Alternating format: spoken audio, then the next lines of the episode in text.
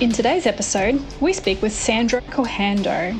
She's the co-founder of Transform Me Learning. She's an international facilitator and leadership coach with over 20 years helping people and companies grow. The leadership skill we'll be discussing with Sandra today is awareness. You're with Renee Craven and Dave Clifford. Welcome, Sandra. Can you tell us the story of Sandra? Thanks, Dave and Renee. It's a pleasure having this conversation with the two of you, especially knowing that you're also in similar journeys as well. So the story of Sandra is of a scared little girl who wanted to be invisible and hidden from the world. And in my growing up years, it was a lot around absorbing limiting beliefs, stories around scarcity, around reducing your ambition, your dreams. And everything seemed really small in my growing up years. But I had one story that kept me going, the story I kept telling myself. And it was something on the lines that I'm special.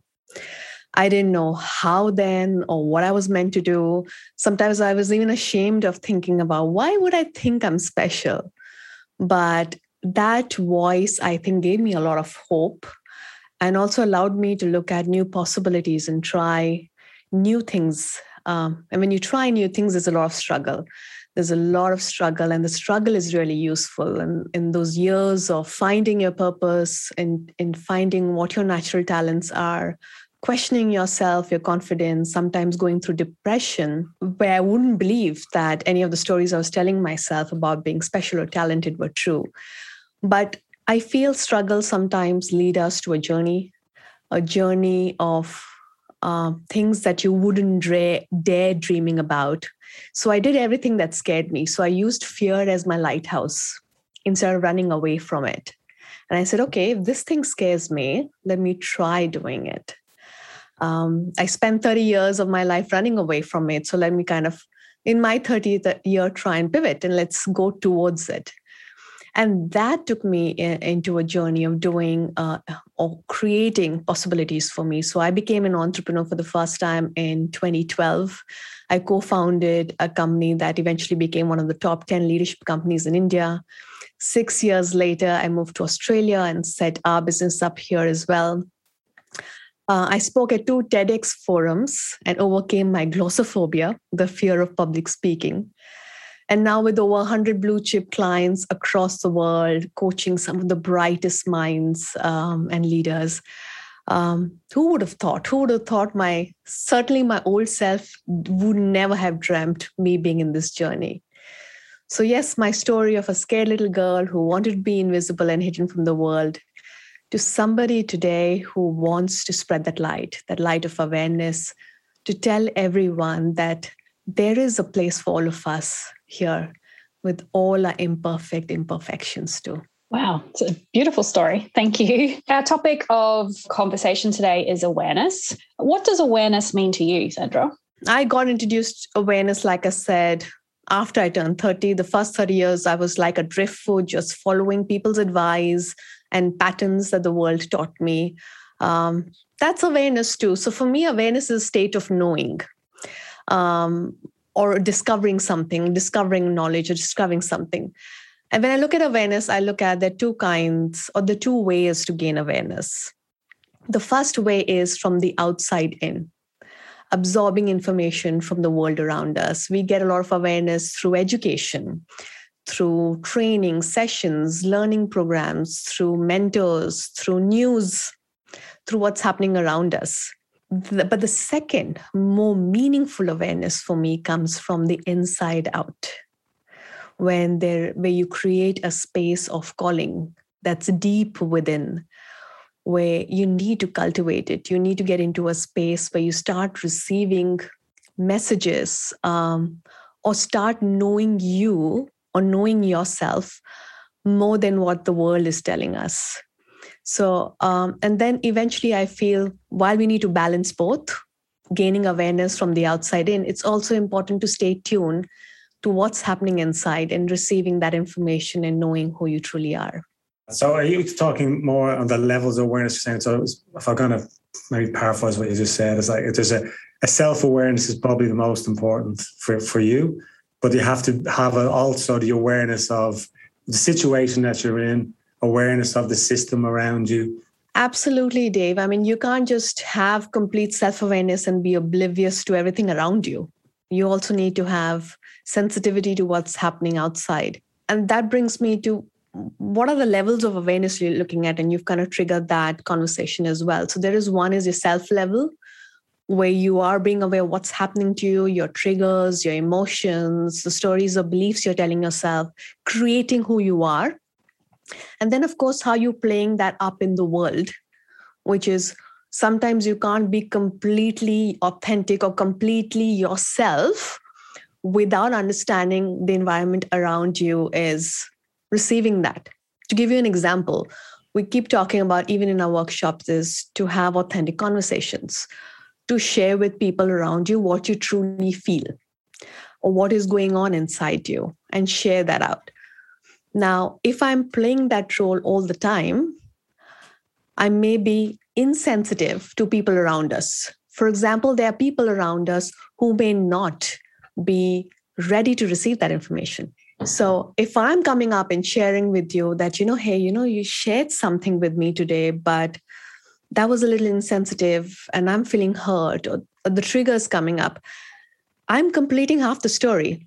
I'm releasing, I'm being authentic about myself. But in that moment, I'm not looking at observing whether that person is receiving it or whether that I am triggering something in that person and doing exactly what happened to me. So that level of awareness, and I think, David, when we talk about social, emotional intelligence, we look at the 4 quadrants of awareness of self, action, awareness of others, and then action. So it gets important in balancing that act. And what should I be sharing in the moment that serves the situation, that not just serves me, but serves the person I'm sharing it with? Does that make any sense? Oh, yeah, no, definitely makes sense. So when did you realize you need to work on your awareness at a point in time? You got a beautiful story about the scared little girl and the transformation. What was the trigger point for you around that? Or has there been a bit, over the last couple of weeks, a situation where maybe you felt you had to work on your awareness when you were dealing with a client or working with an organization, or maybe on a personal level? Yeah. That, I think... And if I could remember that the true tipping point happened about 10 years ago. I was working in an organization. I was feeling completely frustrated. I was a very different person 10 years ago. So I was surrounded with the emotion of being a victim, that I'm doing my best and I'm not getting what I deserve getting. So I felt frustrated. I felt stuck. I felt demotivated. And that led to depression. And over months, I felt that I felt dead inside. So I would go to work and I would come back home feeling dead, not achieving anything. And what was happening around me didn't matter.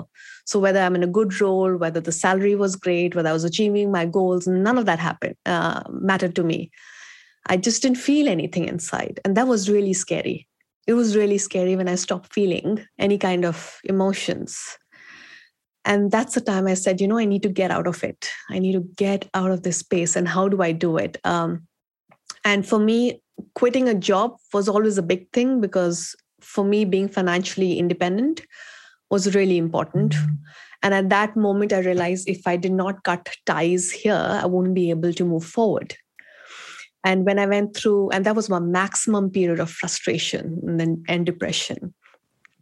One day I came home and I said, I need to stop. Otherwise, it's going to go to a very, very scary place and I'll be out of control. And I took the help of my husband, who helped have this conversation with me.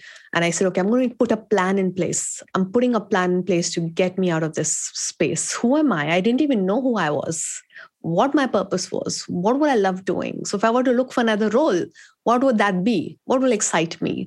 So I had a question mark everywhere.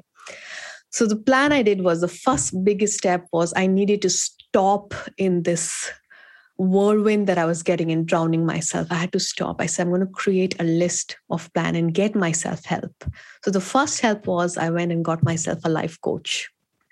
And that was the best decision I could have made, because the life coach sped the whole process for me. He sped it about 10x. I remember in 2010 or 2011, in one of the life coaching sessions, I had created my life purpose statement. And I had no idea what it meant. And I remember the life purpose statement really clear as well. I had it posted for a long time. It was, I'm in a constant state of joyful learning and thrive when I help people unleash their potential. And I thought it was quite funny because I was nowhere in the space of unleashing my own potential. And I had a life purpose of helping others unleash theirs. And I had no idea what to do. I had never done training, coaching. I was always in operations, business development, and Six Sigma. Nothing related to HR or L&D at that point. And so when this was gifted to me as my statement, it kind of opened possibilities. I said, okay, where is this leading me towards? And I went through my first life coach training program. And then there was a lot of aha moment scheme because in that training program, it was not so much teaching me how to be a life coach. It was teaching me who I was. What was my natural gifts and talents? What was my core values, which was so beautiful. I had never done an exercise like that. What drove me? And from there, the whole journey of being an entrepreneur, I said, you know what, I want to do something. Transform Me was born. The company both me and my husband run because we said we are going through this huge process of transformation for ourselves. Let's take it out there and help people. And so we used that as a North Star and created that journey and that purpose. And then, of course, it's being constant. You don't finish learning. You don't finish self-awareness. And there are many, many more opportunities that came along the way that just helped me keep unpeeling the onion that we are sitting with. The journey that you went through, how did you find that impacted yourself and impacted others around you? Self was very clear. I untied myself. If I were to use that one sentence, I didn't realize I had so many ropes and chains that I tied myself to in terms of those limiting beliefs. And when I started untying them one by one, I felt liberated. That was a big impact for me. I felt free. I felt I could do anything on this planet, which was a different story when I grew up. And the story I said, I couldn't do a lot of things. I couldn't go out. I couldn't dress the way I wanted to dress. I couldn't have the friends I wanted to have. So from I couldn't to I could do anything. That was the biggest impact in my life. The inside, the thought process. And of course, it manifested outside in the roles that I do, in the work I do, the opportunities I have kind of manifested there. The impact for people around me, for my family was the biggest support system for me. And they saw a different me as well. Hopefully more supportive, more understanding. There's always journey to continue over there. But I realized that I reduced my judgment scale a little bit. So early I was like, why couldn't you do it? You shouldn't be doing this. And that kind of dropped a little bit because I started understanding people's perspective. So if it's easy for me, doesn't mean it's easy for you. And if it comes as second language for me, it must be the most difficult thing for you. So just understanding that perspective, reducing the judgment scale, giving space for conversations, that helped in bonding and bringing people together in family. That helped. And of course, taking it to work in creating that space for clients and conversations. Most of our work is repeat business. So to be able to bring value for clients where they're able to see themselves move 10x. And I think that comes from a phase only if you've gone through that journey to be able to create that space for people around you. And I have a lot more to do. So journey continues. Yeah. How important do you think awareness is for a leader to have? We moved from IQ to EQ leadership, I think, over a decade ago. And EQ is all about awareness. It is not something that you can learn up and clear. It is something that you have to develop, cultivate. And it's a process. I can't start from a 0 to 10 in 10 sessions.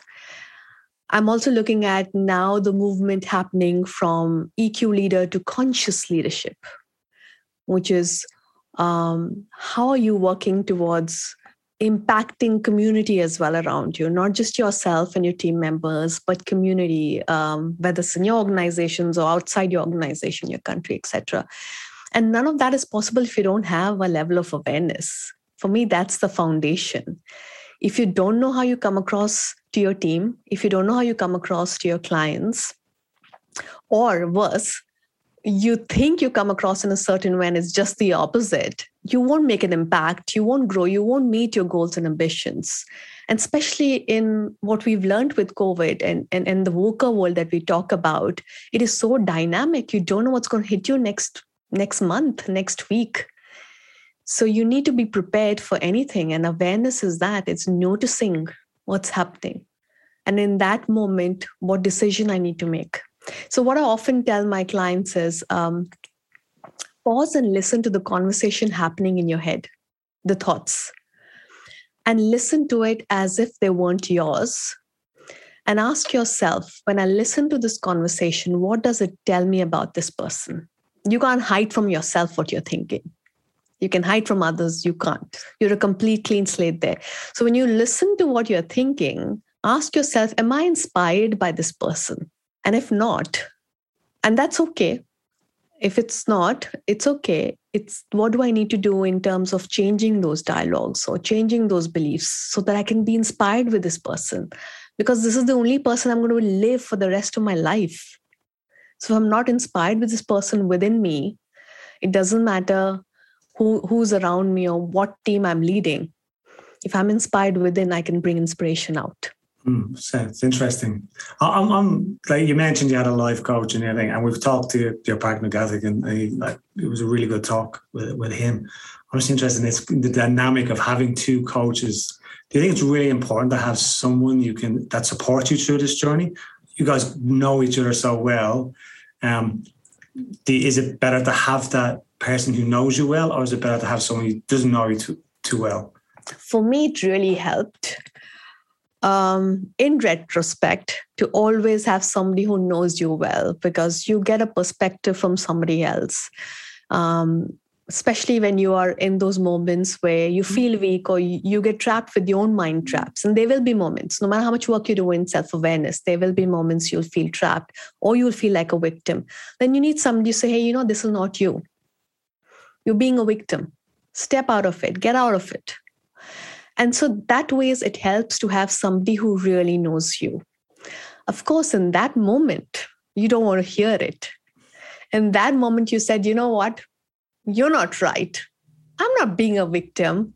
I'm not being a lazy ass. I'm not being somebody who's mind trapped.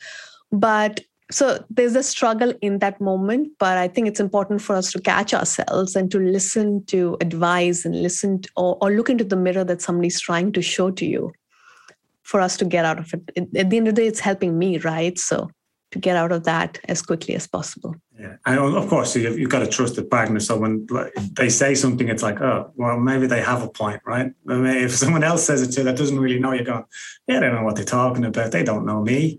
So what is the kind of one piece of advice you give a new leader to tune into that kind of level of awareness? Well, what's a technique they might use or some tool? There are many tools and techniques, and it depends on person to person. For example, having 15 minutes to yourself to be able to have that conversation or notice or listen to what you're doing is really helpful. Because if you're running like a bullet train throughout the day with your various roles, not just as a profession, but you come back home as a father, as a mother, and those roles, and you don't have time to self-reflect, there is no growth happening. Because you need to pause, look at what you've achieved so far, you've done so far, you're thinking so far to make that shift happen. So my advice would be find that 15 minutes, whatever time of the day. So some are early morning people, some are late night people. Do whatever you feel in that 15 minutes. It gets you to self-reflect. It could be either journaling, not a journaling person, listen to some music and notice, or meditation, or speak with somebody. Like if you have somebody who's a good listener, and that doesn't need to happen every day, probably once a week, have that conversation. So find that resource where you take out 15 minutes a day, or probably half an hour, 1 hour in a week, where you just pause and self-reflect. What have I done so far? And where do I want to go? So there's two questions I keep asking myself. when I do the self-reflection is, what do I believe in this moment? Because beliefs change too, right? With our journeys and with our circumstances, what I believe in this moment. And if my belief is not supporting growth, I would say, how could I be wrong in this belief? And so it's not judgmental. I'm not even pushing myself down or putting myself down. I'm just questioning as a third party, non-judgmental, as a coach, how could I be wrong here? And if you have somebody else asking that question, it's even better, because then you can hear your own voice and then make that decision. You mentioned music as one way for someone to sit and reflect. Do you have a song that you listen to when you're reflecting yourself? So when I'm doing reflective work, whether it's for myself or if I'm creating something new, I usually play very soft, instrumental, mostly piano-based music. For me, what's more important is when I feel that I'm going down, when my energy is low, or when these traps come up, that's the time music is really, really important to me, because that for me is the fastest, or you call it a life jacket, kind of just pulls me out of before I start drowning. And the one song that I remember I keep going back to, and if you've seen the movie, The Greatest Showman, it's This Is Me from Kesha, the song. It just kind of builds that power that we are glorious. There's a place for all of us, and don't get yourself bogged down. So I keep listening to that and just gets me out of that zone quickly. I like that. I have, I listen to different types of music throughout the day, depending on the kind of day that I'm having. So I find that the music I listen to reflects the mood I'm in. Yeah, it's very powerful and therapeutic as well, music. You just need to get the right. We use music in very sensitive workshops. So we need to go get people in and start surfacing conflict. We use music there for them to feel that energy, and then those conversations start bubbling up. So it's really powerful. It's really interesting. The more conversations that we have with people, the more I realize how much people do listen and use music in different situations, different scenarios, that's very cool. Yeah, yeah.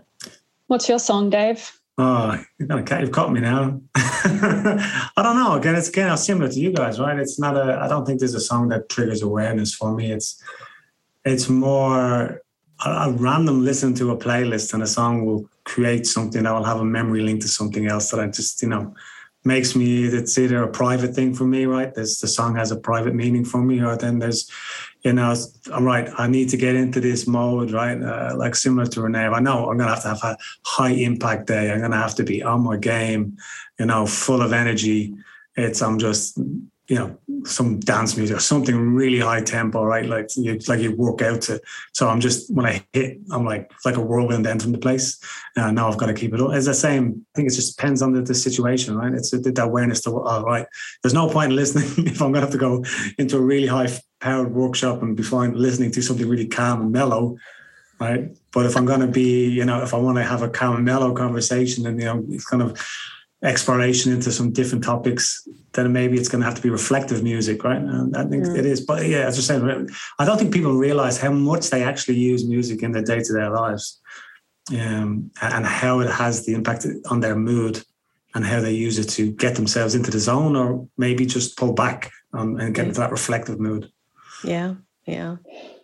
I do have one for awareness though, a specific one. It's called Awaken by the band Yes, English guys. If you have a listen to that song, and you'll understand why, that sort of goes through its phases as well, that within the one song. And you definitely feel a lot better by the time you get to the end of that song. Beautiful. I've got that noted down. Awakened by Yes Band, right? Yeah, they're just called Yes. Okay. Y-E-S. Yes. Super. Thanks for that. I can't even spell yes. I want to understand from you, what do you feel? And I know awareness is a broad umbrella, but what do you mean by awareness? What's awareness for you? I can give you the textbook definition of being aware of what's going on within yourself, and then what's going on around you, and also what you're doing and how that's impacting those around you as well. And I think that awareness really started to build, you know, when I started to understand Agile a little bit more deeply than just a training course or whatever. So maybe 10 years has really started to really grow for me. The last year for me, you know, 12 months ago, I made some big changes in my life, and the changes also meant that I lost a lot of connections that I had a year ago, and that has made me become more aware of myself and what I can do on my own and where I want to go and all of those sorts of things. So yeah, I've definitely in the last year that has grown a lot more than it had previously. Beautiful. Now, are you enjoying the process? Yes. Yes, I am. And it's been, I'm fortunate that I've got the space to do that as well.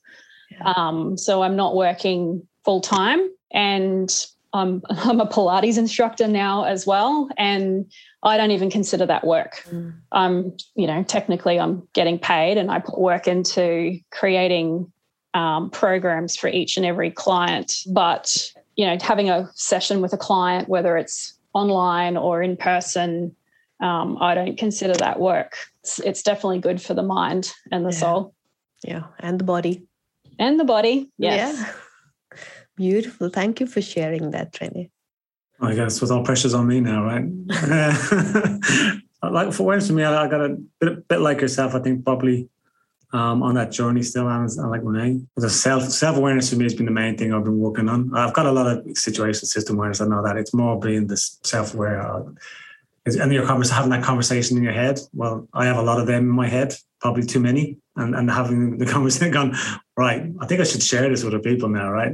I'm going through this over and over and over and over. Like I get into it, I don't know what it is. Like it's just when I'm faced with a problem, I'm completely in my head for a long time, just running through combinations. I don't know if you've seen a Marvel movie where, you know, Doctor Strange is there and at the end of Endgame, and they've got to run through all the connotations of how things would work if they changed. I think that's me, right? I'm like, boom.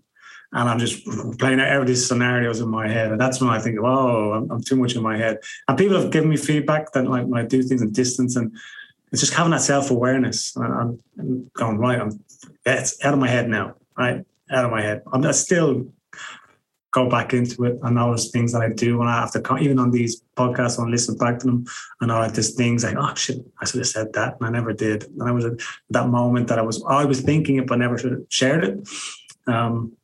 But yeah, I'd say it's definitely a journey, but I've been a lot better than I was 2-3 years ago, and definitely a lot better than I was 20 years ago. But yeah, so yeah, and like it's, as I said to you, you're up to the point that I was making to you earlier, is it's good having someone who's on a similar journey as well. Renee is, we've been like good friends for a long time, and it's known that, yeah, we call each other's bullshit a little bit, and she can say, hey, you're not being yourself right now, or get out of your head, or you're being distant, or whatever. And I know that because I respect her and I trust her, that I know where she's coming from is a good place for me, and she's only wanting the best. So that's so that's awareness for me. Beautiful, beautiful. It's nice to have somebody to kind of knock on your head a little bit and say, you know, get out from there. Too much happening. Open that window. Yeah, it helps. Yeah, he's just lucky I don't live in Adelaide, or I'd be smack at his head.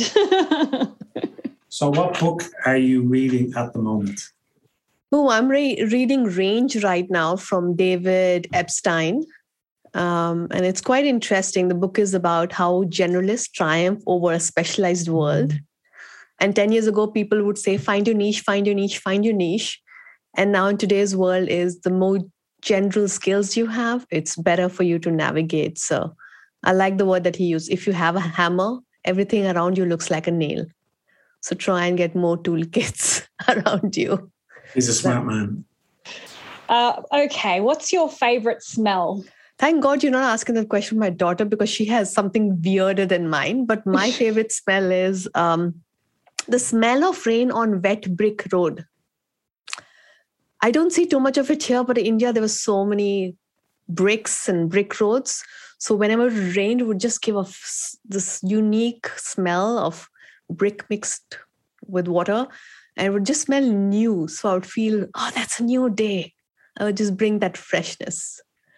And then, of course, I love the smell of magnolias. Oh, I could just get intoxicated with that flower. As a kid, what was your favorite toy? I don't remember too many stuffed toys, and I'm wondering why. But I remember when I was 8 or 9, my aunt had gone to Dubai and she had got this little video games. I don't know whether you had those little buttons where you just clicking. It was quite interesting. All I had to do was kill dragons. Not dragons. It was Dracula's whole day before they came and sucked blood out of me. So I was like, yeah, mission accomplished. 3 dead, 4 dead. So I was quite a geek when I was young, but I think now I don't like video games anymore. But that was my favorite toy. Those games were the best. I know. Simple and addictive. Yeah, that was so cool. What's the TV show you're binging at the moment? A lot. Heist. Heist is the latest every day. I didn't think I'd get addicted to it because it's dubbed. But there's so many lessons. So when I go through it, of course, it's very entertaining. After that, I was thinking, Mike, so many lessons that come to your mind in terms of how you can stay calm when there's a lot of chaos around you, how you can be so well planned and yet the plan crashes and then you have to pivot. So it's quite interesting. So my mind keeps working even after I see that serial, which is probably not a good thing, but it's entertaining. Mm-hmm. Well, you'll know that your husband gets the same answer. Yeah, because we're watching it together. That's the only thing we're watching together. Nothing else. Except Friends. Didn't he say Friends? That's another... Oh, he didn't tell. He didn't let us into that little secret, but thank you for sharing. A lot of Friends. It's a good show. It's a good show. Final question. So at the end of the world, the end of the world is coming. What is the last thing you do? The only thing I can think about if the world is ending is my family. So I'll just get them together and give them a really tight hug. And we just remain in that circle of hug until we pass on to the next world. Yeah. Nice. Lovely. Yeah. Well, thank you for your time today, Sandra. It's been lovely speaking to you. Lovely hearing your stories and your wisdom and your experiences. Thank you. Yeah, thank you, Sandra. Thank you for having me over, Renee, Dave. It was such a beautiful conversation, so casual and light. Thanks so much.